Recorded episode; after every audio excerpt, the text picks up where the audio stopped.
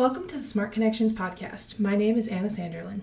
And my name is Julia McManus, and we are Warmline facilitators for the Smart Center at the University of Memphis. The University of Memphis School of Social Work Smart Research Training and Treatment Center aims to provide evidence based interventions for school based mental health programming, increase access for school based behavioral health programming in underserved areas, offer training on best practices in telebehavioral health, develop opportunities to research the use of technology in practice, and provide direct services to the state's most vulnerable populations.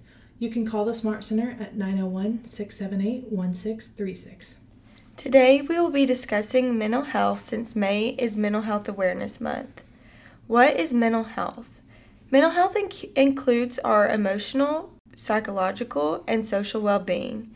It affects how we think, feel, and act. It also helps determine how we handle stress, relate to others, and make choices. Mental health is important at every stage of life, from childhood and adolescence through adulthood. Over the course of your life, if you experience mental health problems, your thinking, mood, and behavior could be affected. Many factors contribute to mental health problems, including biological factors such as genes or brain chemistry, trauma or abuse, social isolation or loneliness, experience discrimination and stigma, including racism, and social disadvantage, poverty, or debt. There is no physical test or scan that reliably indicates whether a person has developed a mental illness.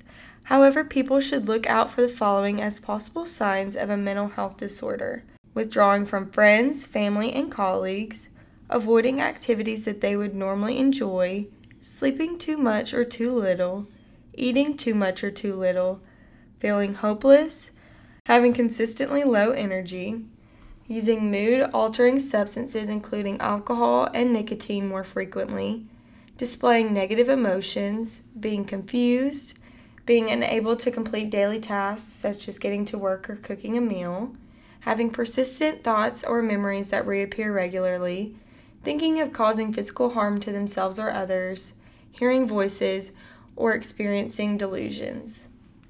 So, what are some ways in which you can work on your positive mental health and wellness?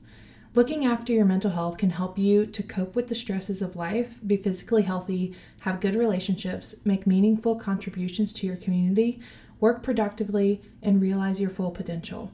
Doing this involves reaching a balance between life activities, responsibilities, and efforts to achieve psychological resilience.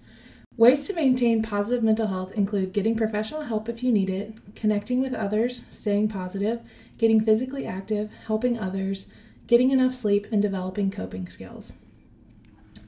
So, how can Mental Health Awareness Month be promoted and celebrated? One way in which people can promote Mental Health Awareness Month is by simply talking about mental health.